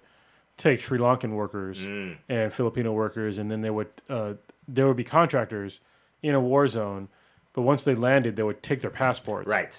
And then so turn them into basically slaves. Basically slaves, yeah. yeah. I'm like, dude, that what the fuck? And this is on a military base. Oh, really? Yeah, yeah. I'm like, how the wow. fuck are we are we doing that? You know, and they're getting paid like nothing. Yeah. So there's a whole system in different countries for, I guess, different industries. So I don't know, man. I mean, I guess that's the beauty of the internet, like just. Bring more attention to it, and then don't let it happen somehow. You can shine that light on it. All right. Shine that light. Second question is kind of long. Mm. Maybe you want to just paraphrase it? Uh, kind of can. So, all right, there's been a few articles lately suggesting that one of the reasons why the Democrats lost in the fall is that the party has become too reliant on identity politics, you know, separating voters on race, gender, blah, blah, blah. Um, mm-hmm. And then they're not focusing on universal issues like the economy. Uh, climate change and world relations. Uh, one second. He would like to know our thoughts on uh, on identity politics, specifically as employed by the Democratic Party. Are there... Hmm. He's basically saying, you think it's holding back the Democratic Party and alienating swing states, swing state voters... Uh, to win an election, and uh, would also like to know our take on the upper-income Asian Americans within California who tend to vote Republican, which is True. I mean, look, I mean, look, if you're upper income anybody, Asian American yeah. or black or white, and you vote Republican, it's because you just want to keep your money and you don't give a fuck about other people. Well, it's not that you don't give a fuck, but you do want to keep your money. I mean, well, priority is keeping your money, but yeah. obviously you're going to take concessions on the other side of not. Well, the problem only because this happens to me, right? Because mm. like when I st- when I started making a lot of money, it's like, where's my money going? Like, if you're going to tell me that you're going to raise my taxes, like, first of all, why? And then how are you going to spend it? You know, actually, that's funny. My friend who's uh, kind of mentor friend who's is really wealthy, like, you know, stupid wealthy, he said the same thing to me. He's like, just wait. Once you actually make a lot of money that yeah. goes in the bank, you're not going to be happy giving it up for that, for nothing. Yeah, because, they like, seriously, they, they waste our money. Like, you'll see more and more waste the, the more and more taxes that you, that you have to fucking pay. It's ridiculous, man. Um, but in terms of the... Uh, Party, I think the Democratic Party, one of their main mistakes is definitely identity politics. Is that they're, um, they're they don't just they don't to me. I don't see a unified front. I feel like when Republicans get in office and they got majority, they just like gang fuck every every issue and industry that they want. Like they just roll through the door and then like when Bush came in. Yeah, that's they true. They just did whatever the fuck they wanted when it came to repealing laws. But the came... the last administration did that too, though, right? I mean, like, mm, but I the... feel like there's still more infighting, like in the Democratic. There was Party. infighting, but like with the uh, whole Affordable Health Care Act, they just steamrolled that, that shit just through. That was one thing, though. I that feel was like... pretty huge, though. That that affected every single American. But I feel like Republicans are more across the board united in the ability to uh, make yeah. policy change, is what I'm saying. Yeah, yeah. Democrats are more like they have to serve. Maybe that's what it is. Is like Democratic leaders in different. Um, areas have to serve their different constituents. Well, so do Republicans, but I think they they just. But the about. Republicans, I feel like, are still even on the base level on the ground are more unified by the, the values, right? Yeah, yeah. So, um, like even just think about like feminism, right? Which is a liberal thing. You got white feminists, you got black feminists, that you whole, got Hispanic. That shit's got, all fucked. Yeah. That's what I'm saying, but yeah. that's more to me a liberal. Um, symptom is that it goes kind of with the whole having your freedom, identity, all that stuff. It does create more factions that have to battle each other, you know? Well, we're seeing now. I mean, we're seeing factions basically eat themselves. Yeah. I mean, once we had, you know, feminism that came back again for some reason, and then now we have, like, intersectional, sh- like, black feminism and yeah. white feminism. It's just like, you're all just going to infight and destroy yourselves. Yeah. It's the same thing with the new, like, all these fifty, eleven goddamn genders. Mm. It's just like... You know, I was hella cracking up because uh, I went to a, a restaurant and they had a... Um, they had a, they had the uh, placard with the, the woman and the man next to each other. And then underneath it, it said uh, transgender or gender-free whatever the fuck thing it was. I was like, if you already have a picture of the guy and the girl, doesn't that mean already anybody could go in the bathroom? So this this problem, yeah, that's the problem that I have, right? I was like, what the fuck? It's like there's not there's only two sets of things, right? right? You're either a man, a woman, or sort of like a mix of yeah, whatever, sure. Depending on but in the you end, know, you're sitting down or standing up to piss. Exactly, and like this. The, I don't give a shit about like people going to the bathroom, right? Like I had, I said it. Down, thought about thought about this for a long time. It's like, like if you're a parent, right. At some point in time, unless you really don't take care of your kids, right. You've taken your child. If you have an opposite to sex op- child, yeah, you the, have to do it. You have to. Yeah, it's all just right. The way it goes. And nobody gives a fuck. No, nobody gives a fuck. But that's what cracked me up because I was like, either you should have a men's bathroom, a woman's bathroom, and then a third bathroom, which is the transgender or whatever. But if you already have one bathroom that has both genders on it, and then you have to add the label that you're fucking... I, I don't even you think know, you need a I trans was, bathroom. That's yeah, what I'm just, saying. It's a fucking bathroom, dude. It's it's so stupid. Oh. And one of the, one of the things that I, I have a problem with, like this whole like new, like however many genders there are now, is that I just don't give a shit about all those genders. I don't give a shit if you're a man, woman, fucking dragonkin, whatever the fuck. I don't give a shit. Like, unless unless I'm literally trying to fuck you, yeah. I don't care what gender you happen to think you might be. Right. Because it's irrelevant. Like, I, I don't need yeah. to know about your sexual life mm. if I just met you. You know, don't shake my hand and be like, oh, well, you know, I'm gender fluid. Right. I don't give a shit. I'm not trying right. to put my dick in you. Yeah. You know what I mean? I was like, I don't understand why that's right. like a thing now. Yeah, wait till we get into the bedroom before you say that. Yeah. Or on a date, at least. Like, none of that shit matters. You know, I think the real problem, as opposed to, uh, for the Democratic Party, as opposed to identity politics, is P C culture. Yeah. I think the social justice warrior P C culture is what really gave the right so much more momentum and power to...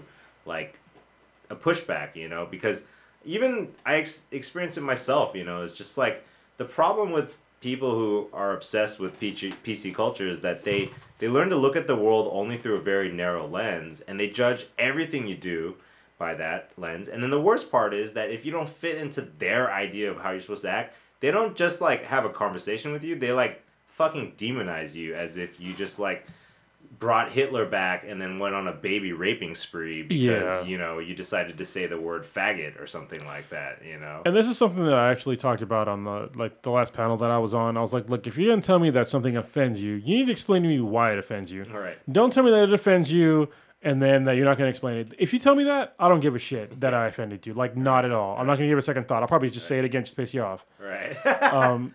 But yeah, you need to explain exactly why it offends you, like, and break it down so I understand. Yeah. But you, like, it's been like a thing now where people just be like, "Oh, well, that's offensive." Right. It's just and? a bunch of baby culture. Not that I'm saying you should go around calling people faggots, obviously. Yeah, but there's I certain things where it's I just like I haven't used that word in a long time. It's, yeah. That's probably a bad example, but I'm just saying, like, if even if I did use the word, like, let's say Eminem did in a rap or something, that does not make you equally as fucked up as like Hitler or Trump or whatever. Like, the problem is it's so extreme that, like, if you do one thing that they don't that they don't like, they put you in this like whole other category, like you're no longer a fucking person, or yeah. that they're not living hypocrisies. My my personal belief after coming back from Rwanda is if you own an iPhone, you literally can't complain about shit. No, because... like, because you are oppressing people with that iPhone. And they don't even realize it. You know, you realize that a little kid probably dug up the fucking parts for that phone, right? Every part of that process, yeah. like... Th- come on, common sense. If you have a factory building your iPhone and they have signs saying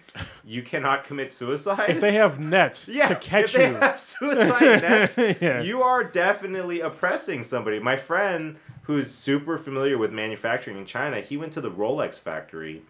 and he said that these people have to polish the Rolex glass on the watches until they go blind. Wow. Because it just becomes this fine particles of glass, and yeah. they're either inhaling in their lungs or they go blind from yeah. it. Yeah.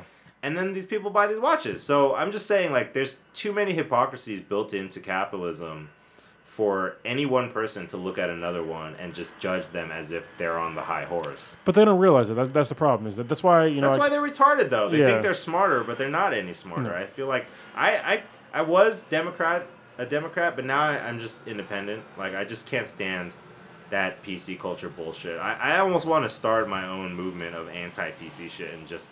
It's like you said, like, when people are overboard, it makes you want to just piss them off. Like, yeah. It's funny because, like, I was a Democrat, too, then right. I went Republican, uh-huh. now I'm independent. Yeah. You know what I mean? It's just, like, like... independent to me just means, like, you just want to think for yourself and you want to look at it based on the issues you care about, but you're yeah. not going to fucking make a blanket statement about any one thing, you know? Yeah. Yeah, and I think that most all these people that are complaining, they, they all have privilege. Even though they, they'll complain about white privilege, you all have privilege, you fucks. Yes. All of you do. And also, Democrats... Uh, fucking virtue sig- virtue signal way more yeah. than anybody else. Yeah. Look, look at me. I want to retweet this shit. I'm fucking a good person. Like, nah, bitch. You fucking bought a ten dollars fucking latte and you didn't give that fucking quarter that you had left over to the homeless person outside the door. Yeah. Like, fuck you, you know? Like, you, nobody is virtuous. That's what I realized. Like, in... we all have our own agendas, yeah. In... okay, that's too much of it. Not nobody's virtuous, but nobody has the ability to really judge other people. Well, I understand what you're saying. I mean, we do. Like, you should judge people, right? Well, you could judge them for basis of, like, character and, like, yeah, yeah. you know, protecting yourself and shit like that. But I don't know, man. I, I don't think people are really better than each other. No. And, you know, it's funny because a couple of, was it last month? We got in trouble on the on our podcast. yeah, yeah. What happened? Uh, so we were watching a video with, with Anita, and there was a, a guy on there named uh, Pablo Vittar. Okay. And we at the time, we didn't know it was a, it was a man, all right? There's uh-huh. this dude, he's a cross-dresser. Okay. So he's showing his ass, and he's got a bra, and, and like, uh, you know, probably just like, oh, that's a trap. People got so fucking up in arms about uh, that he said that that dude, that dude was a trap. Because we thought it was a chick at first, but it was a dude. Trap. All right. The thing that people didn't understand is that we're saying it's a trap because we were basically tricked into thinking that that was a woman. Right. But he's not. He's a man. So wait, why were they upset? Because we said the word trap. And they're like, like you, as in a hooker? No, no, no, no. Trap is in like somebody that you think is a woman, but it's actually a man. Right. So if you were like take the the person home, you undress the person and want but to go fuck them. Trap. That's a trap. Yeah. That's what I was saying. Like so we that's what we all be thought. Because they were upset. They said we need to respect this person. I'm like, okay, first of all, no. No, but that I don't is know a trap. It is. It literally is a trap. Like, yeah. But they didn't. Uh, it might not be an intentional trap. No. Like, he's, maybe it's not his purpose. But if you fool somebody, like, dude, man, I remember I had t- premium Tinder. Mm-hmm. And look at this dude. Yeah, and I fucking was exploring other countries, right? Because you could go, you could go to whatever fucking country you want. When I was checking out the chicks in Thailand. Oh, you don't know. They were all fucking dudes. Yeah. Like, if you were ugly, you were probably a chick. But everybody that was, like, debatable, like, they would either tell me, like, after a couple text messages, like, oh, by the way, I have something to tell you.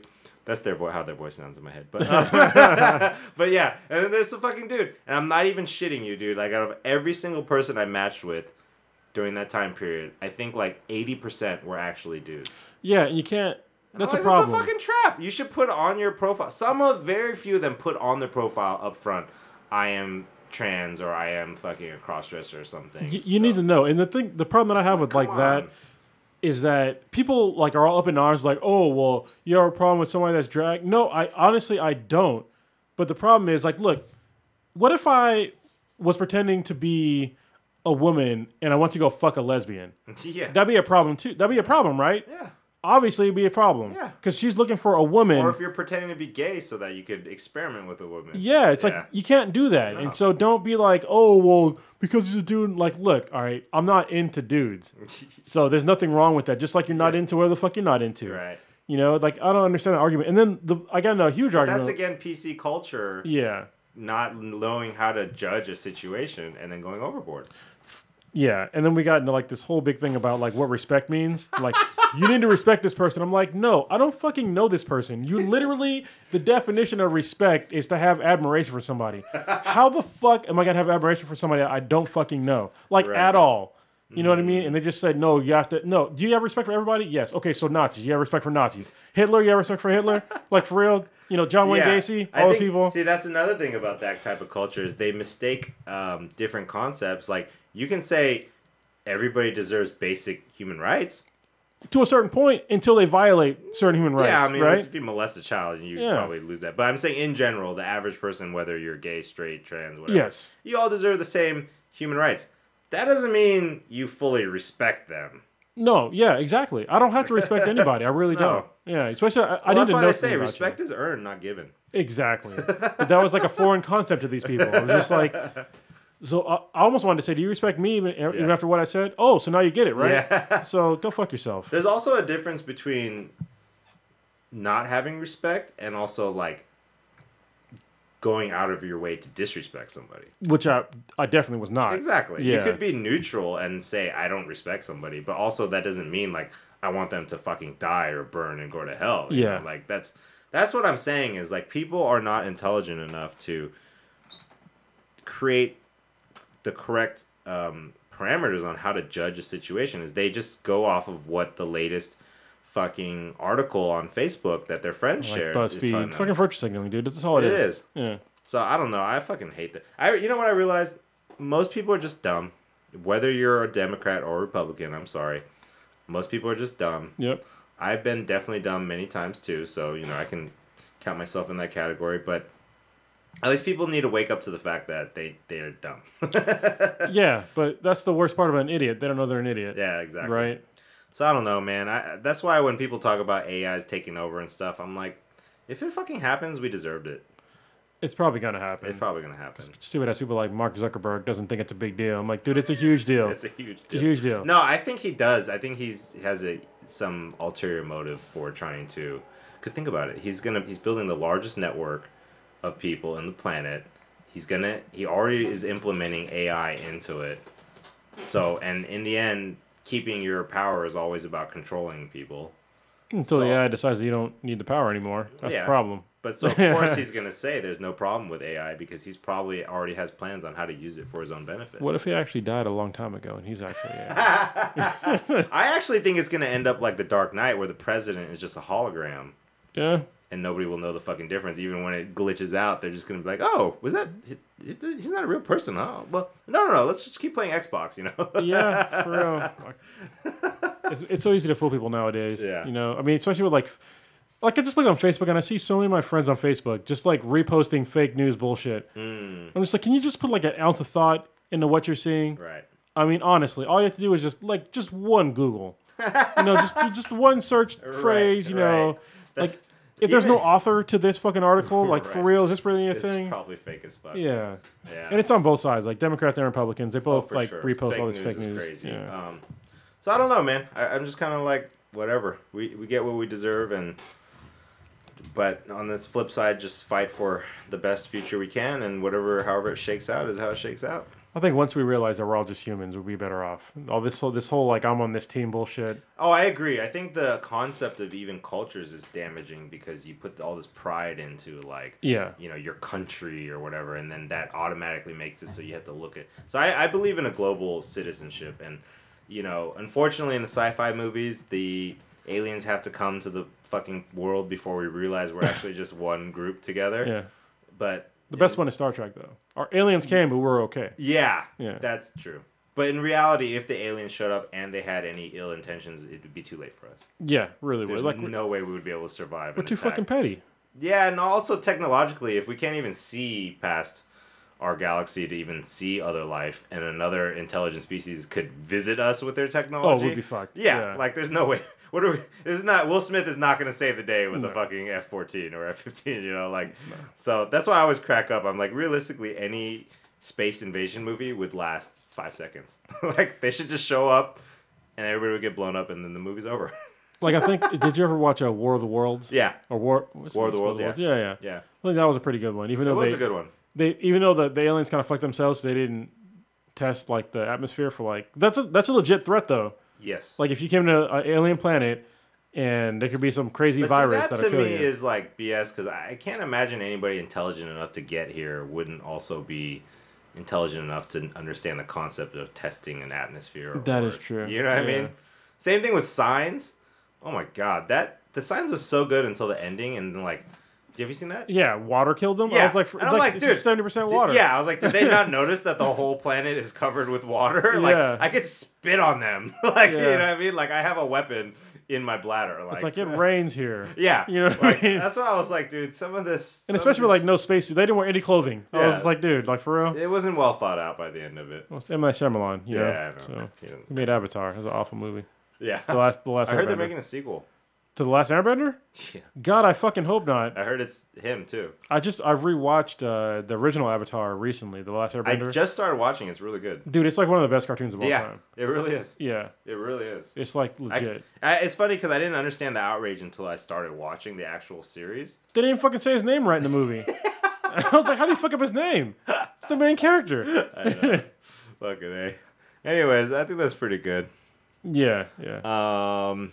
Cool. There's a second series, too, mm. by the way, for Avatar. There's uh, The Legend of Korra, which is good, too. Oh, yeah, I heard of that one. It was so good. Oh, damn. I don't know if you're going to watch the yeah, actual... I am. You're going to watch it? Okay. So, Legend of Korra was awesome because uh, it first started, like, you know, like normal. She's, like, more grown up than Aang was. Mm. And then what the fucked up part was, though, is that on Nickelodeon, they decided, um, like, halfway through, like, the last season, they put it on the online version of Nickelodeon. And so everybody thought it was canceled, but it was still going on oh. on the web series. Oh. And so, like, the end is, like, the end is going to fucking blow your mind, dude. Mm. Like, it's really good, the ending. Like, I, I hope they... I'm going to check it out. Yeah, definitely check it out. I heard they're going to come out with, with another series, so it's going to have twin Earthbenders, I oh, think it's supposed cool. to be. Yeah. Nice. But, like, the same people, they make uh, Voltron. Oh, nice. Yeah, the Netflix series. Yeah, I'm with it. Cool. Well, is there any other things we should go over before... Um... I think we're okay. Oh, we, we had a pretty good run tonight. We did. We got to do this more often, all right? Yeah. We can't be giving. We can't be doing months in between like that. It's, yeah, it's. Um, I think it's been almost a year, dude. It's been oh, a long time. Dude. Oh yeah. When's the last time we did it? Can't be a year. Well, I keep talking. I'll, I'll tell you exactly when the last one was, dude. It was a fuck. It's been a minute.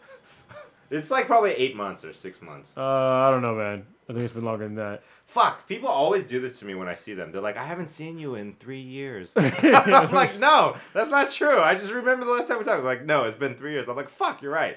But, um, uh, no. Oh, I'm sorry. It's been five months. Okay, yeah. All right, five months ago. That just shows how much you miss me, man. Yeah. yeah. It was a year. It's a long time, dude. It's like when I... No, f- we can't let it go. Maximum two months or, you know, I get punched in the nuts. All right. Yeah. I can punch pretty hard, so. Yeah, that's a very good motivation. Yeah. That's it, dude. I'll fucking end up going to the trans bathroom after. No shit. All right. All right. All right. Yep, alright, we're out of here, y'all.